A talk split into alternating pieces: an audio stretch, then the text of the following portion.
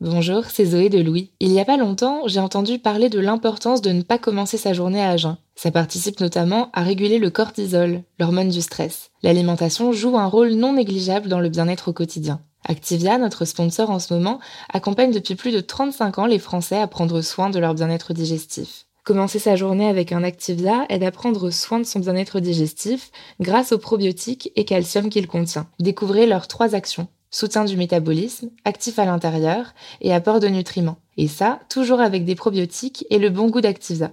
Découvrez ou redécouvrez plein de parfums comme abricot, coco ou vanille.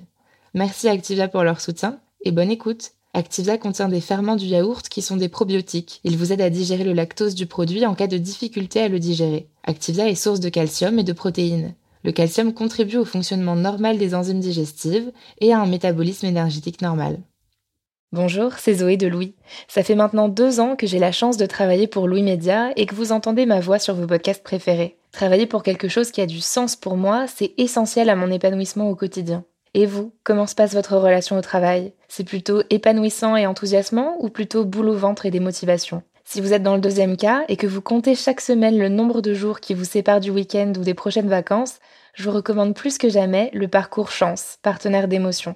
Chance est une communauté d'entraide professionnelle pour aider chacun et chacune à trouver sa place dans le monde du travail. La communauté Chance a une méthode unique qui a fait ses preuves. La première étape, c'est celle du bilan de compétences. En trois mois seulement, vous allez pouvoir redéfinir vos objectifs pro et renouer avec ce qui vous anime vraiment, avec l'aide d'un coach professionnel qui vous sera dédié. La deuxième étape, c'est celle du passage à l'action. Une fois votre projet défini, toute la communauté Chance sera à vos côtés pour donner vie à votre projet. Un collectif hyper engagé, prêt à vous épauler et à vous ouvrir son réseau. Si ce message résonne en vous, je vous invite à vous rendre directement sur le site chance.co pour faire le point gratuitement avec un conseiller et changer ce qui ne va pas ou plus dans votre vie pro. Bonne écoute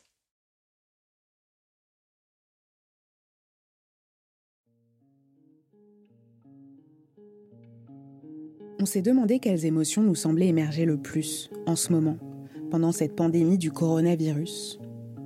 Et on a réfléchi à celles qu'on aimerait décortiquer avec un ou une experte pour comprendre ce qui nous traversait depuis le début de cette crise. Chronologiquement, il me semble que l'une des émotions qui nous a touchés en premier, c'est le déni. On nous a dit que le coronavirus n'était qu'une grippe, puis que c'était plus grave que ça, et nous avons toutes et tous, au début, d'une manière ou d'une autre, minimisé sa gravité, en se disant que ça pouvait pas être si grave que ça et qu'on n'allait tout de même pas changer nos modes de vie pour une grippe. Et puis, doucement, certains ont commencé à se dire que ça avait l'air quand même grave cette histoire. Ils sont restés chez eux avant même que le gouvernement nous oblige à le faire, mais d'autres ont eux continué et continuent encore à se dire que cette pandémie ne vaut pas un changement drastique de nos habitudes. Je me suis demandé si c'était le déni qui expliquait ces comportements et ces attitudes. Et pour le savoir, j'ai contacté la psychanalyste et philosophe Cynthia Fleury. Elle est professeure titulaire de la chaire Humanité et Santé au Conservatoire national des arts et métiers et elle dirige la chaire de philosophie à l'hôpital Sainte-Anne, qui est un établissement spécialisé en psychiatrie et en neurologie à Paris. Confinée chez elle, comme beaucoup d'entre nous, Cynthia Fleury m'en a dit plus avec son prisme freudien sur ce qu'est le déni. Elle m'a aussi aidé à comprendre si c'est donc bien le déni qu'on avait eu et que certains ont toujours dans le cadre de cette pandémie, et si cette attitude était plus propre à nous, Français, qui avons eu l'air d'avoir plus de mal à nous résigner à rester confinés chez nous. Je m'appelle Cyrielle Bedu. Bienvenue dans Émotion.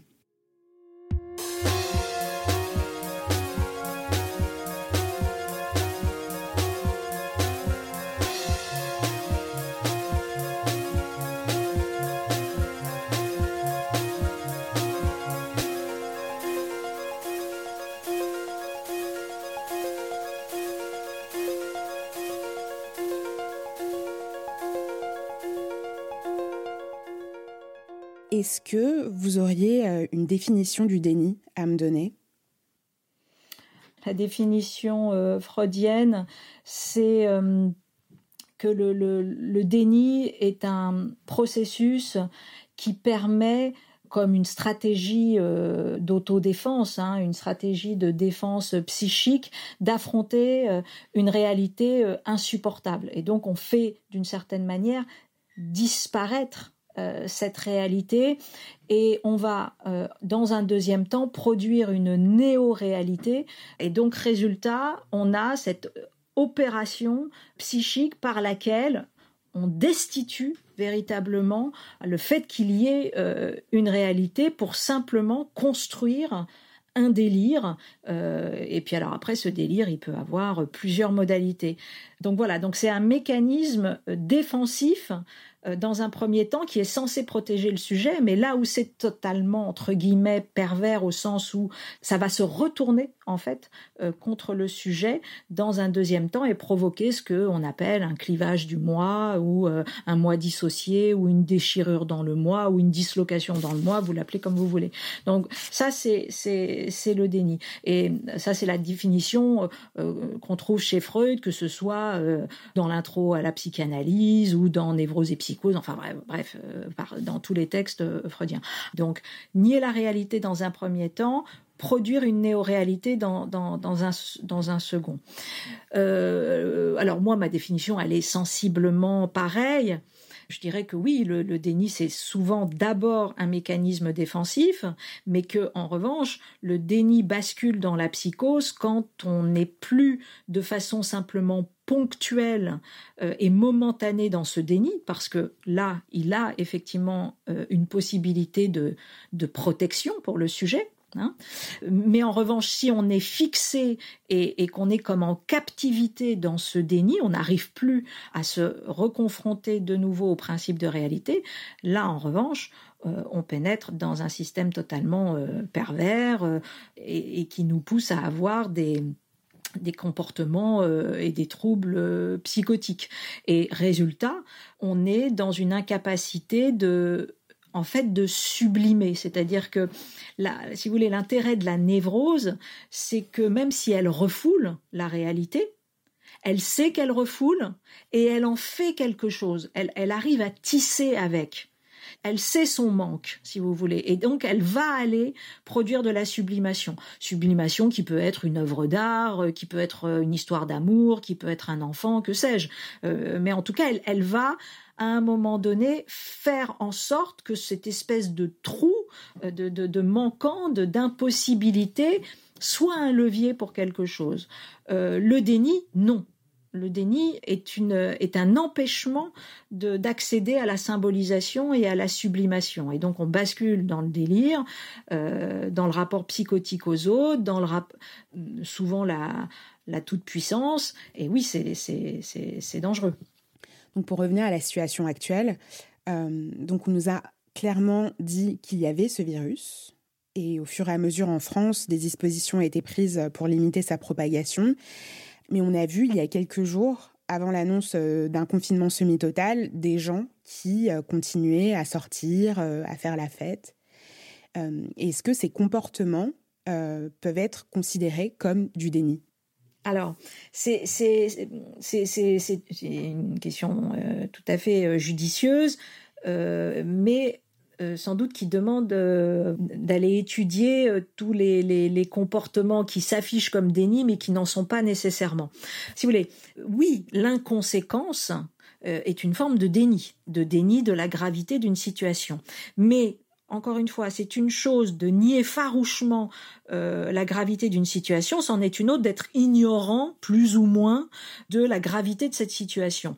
Et on peut pas nier que euh, là, dans le, cas euh, qui est le nôtre aujourd'hui, il y avait les deux, c'est-à-dire que il y a des gens qui, entre guillemets, de bonne foi, n'avaient pas saisi euh, nécessairement l'ampleur. Euh, c'est compliqué. On est dans un contexte par ailleurs de post-vérité. On est dans un contexte où la vérité est presque une opinion comme une autre. On est dans un contexte où le consensus scientifique euh, parfois se joue en devant nos yeux et donc résultat on peut voir et entendre des choses contradictoires et donc bref la lisibilité de ce qu'il faut faire, de ce qu'il faut comprendre, etc. n'est pas simple et donc sans parler du fait qu'il y a un inédit, il y a quand même un petit effet, pas de sidération, mais, mais léger. Et donc tout ça fait que, oui, dans un premier temps, on est dans un déni, mais c'est pas un déni euh, psychotique, c'est un déni à la fois mécanisme de défense, en même temps euh, ignorance, inconséquence, euh, volonté de dédramatiser, etc., etc.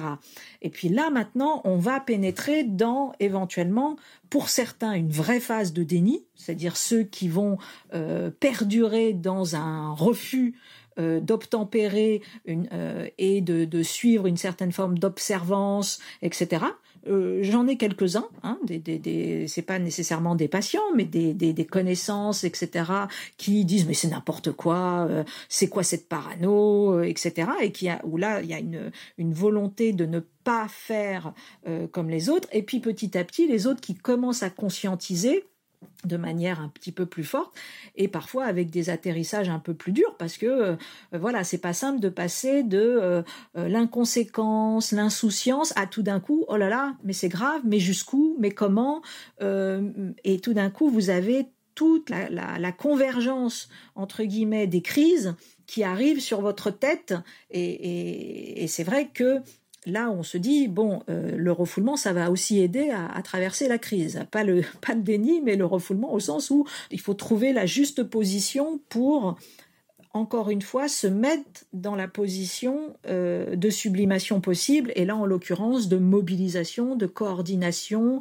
euh, de rejet de la panique etc etc et c'est quoi le risque de rester dans le déni? Le problème c'est que hélas bien sûr ils peuvent se mettre en danger, mais je dirais que ils sont surtout inconséquents pour le collectif.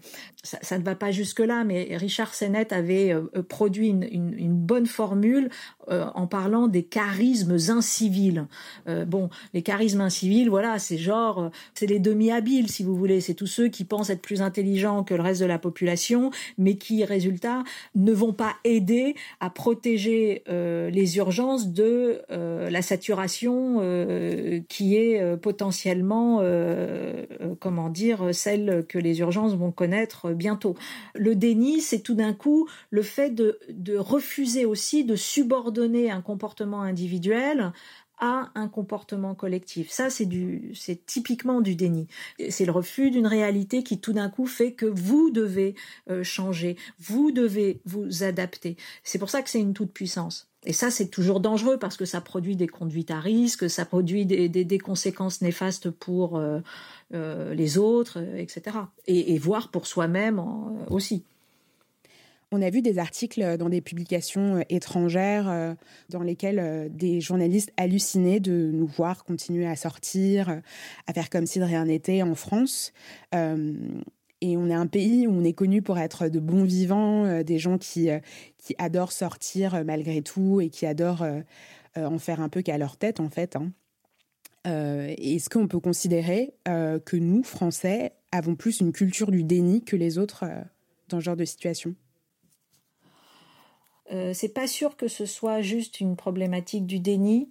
Euh, que ce soit euh, comment dire une absence d'humilité, que ce soit euh, un individualisme mal compris, que ce soit un manque de civisme et de sens de la responsabilité collective.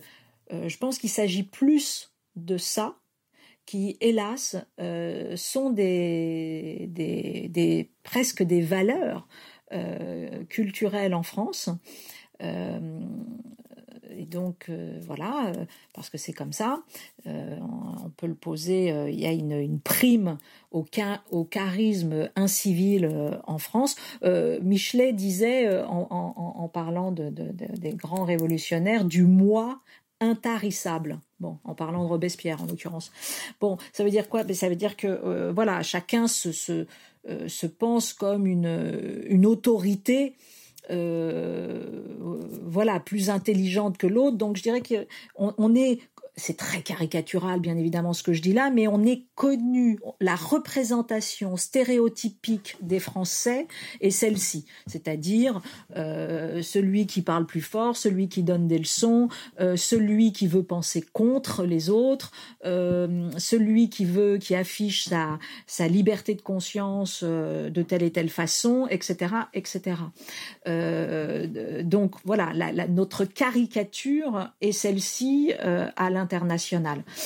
C'est pas nécessairement euh, celle du, déni, mais en revanche, c'est très connexe parce que tout ce qu'on vient de dire là, très souvent, qui sont en fait des troubles narcissiques, ces troubles narcissiques et ces troubles de la personnalité, ils, euh, ils, ils, ils matchent, ils fonctionnent très très bien avec, bien évidemment, euh, la question du déni. Et comment est-ce qu'on sort du déni? Est-ce qu'on en sort parce qu'on est rattrapé par la réalité ou comment est-ce qu'on fait pour en sortir? Alors on va mettre de côté euh, les, vrais psychotiques, hein, parce que ça c'est vraiment très très compliqué et le jour où on saura faire ça, ben, la psychiatrie aura fait un, très très très grand pas. Euh, mais en revanche pour les autres qui ont euh, simplement une entrée et une sortie dans le déni, c'est-à-dire quasiment on va dire nous tous qui utilisons le déni comme un outil un peu de, défense, bah, tout simplement voilà par de de, l'explicabilité, de la pédagogie de cette information, parce que quand même euh, nous sommes des, cultures aujourd'hui qui, produisent euh, leur action et leur mobilisation souvent à, à partir d'un consentement et, et, ce consentement il se produit à partir d'une compréhension donc, et non pas d'un commandement. Donc, euh, donc résultat, euh, plaidoyer, euh, explication, euh, etc. Bon, après, euh, on aide à la, prise en considération de la gravité, ce qui est un peu la même chose, de la gravité d'une situation. Donc, on va monter en, puissance en termes de sanctions, de, mesures drastiques, euh, etc. On, euh, voilà, c'est-à-dire que c'est un mélange, si vous voulez, de, discours, de cohérence entre le, les discours et les actes qui font que soudainement, que ce soit par le discours ou que ce soit par les actes, le, principe de réalité euh, euh, devient de plus en plus euh, fort et, vient cerner l'individu et qui ne peut plus s'échapper. Et là, en l'occurrence, c'est le cas de le dire, le, confinement est un principe de réalité. Voilà. Si certains continuent de penser que le confinement c'est une affaire qui n'a aucun sens, ben, de toute façon ils seront rattrapés par la patrouille et en l'occurrence par les amendes. Bon, c'est un effet de réalité euh, pas terrible, mais enfin, c'est un effet de réalité qui a montré son efficace. Hein. Je mets de côté le déni. J'aimerais bien avoir votre euh, avis personnel sur la situation actuelle. Qu'est-ce que cette pandémie vous inspire et qu'est-ce que ses conséquences vous inspirent? J'ai un sentiment, comme beaucoup, que cette euh, vulnérabilité systémique, elle a été posée, archiposée par euh, tous les penseurs des sciences humaines et sociales depuis je ne sais combien d'années, que euh, des catastrophes tous les jours existent partout, que celles-ci frappent de nouveau de façon forte le Nord et les sociétés riches occidentales, mais que les dysfonctionnements de la mondialisation telle qu'elle est pensée aujourd'hui sont dévastateur sur quantité euh, d'endroits, sauf que ça se passe pas chez nous. L'épidémie n'aurait été que chinoise, sans déferlante pandémique, que euh, cette histoire ne n'existerait pas, si vous voulez. Donc euh, là, j'ai le sentiment que voilà, c'est un apprentissage d'une obligation de changer, d'une obligation de changer politiquement, socialement. Et donc je, je, je parie sur ce changement, j'espère ce changement.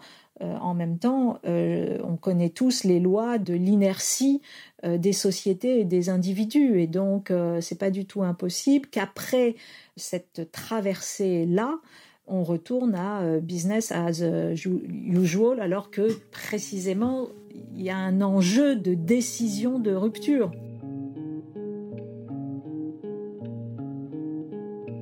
Merci à Cynthia Fleury d'avoir répondu à mes questions. Jean-Baptiste Aubonnet a mixé cette interview et Nicolas Degélis a composé la musique du générique d'émotion. Si vous avez des histoires à nous raconter autour du déni pendant cette période de pandémie, n'hésitez pas à nous écrire à hello at louismedia.com. À bientôt!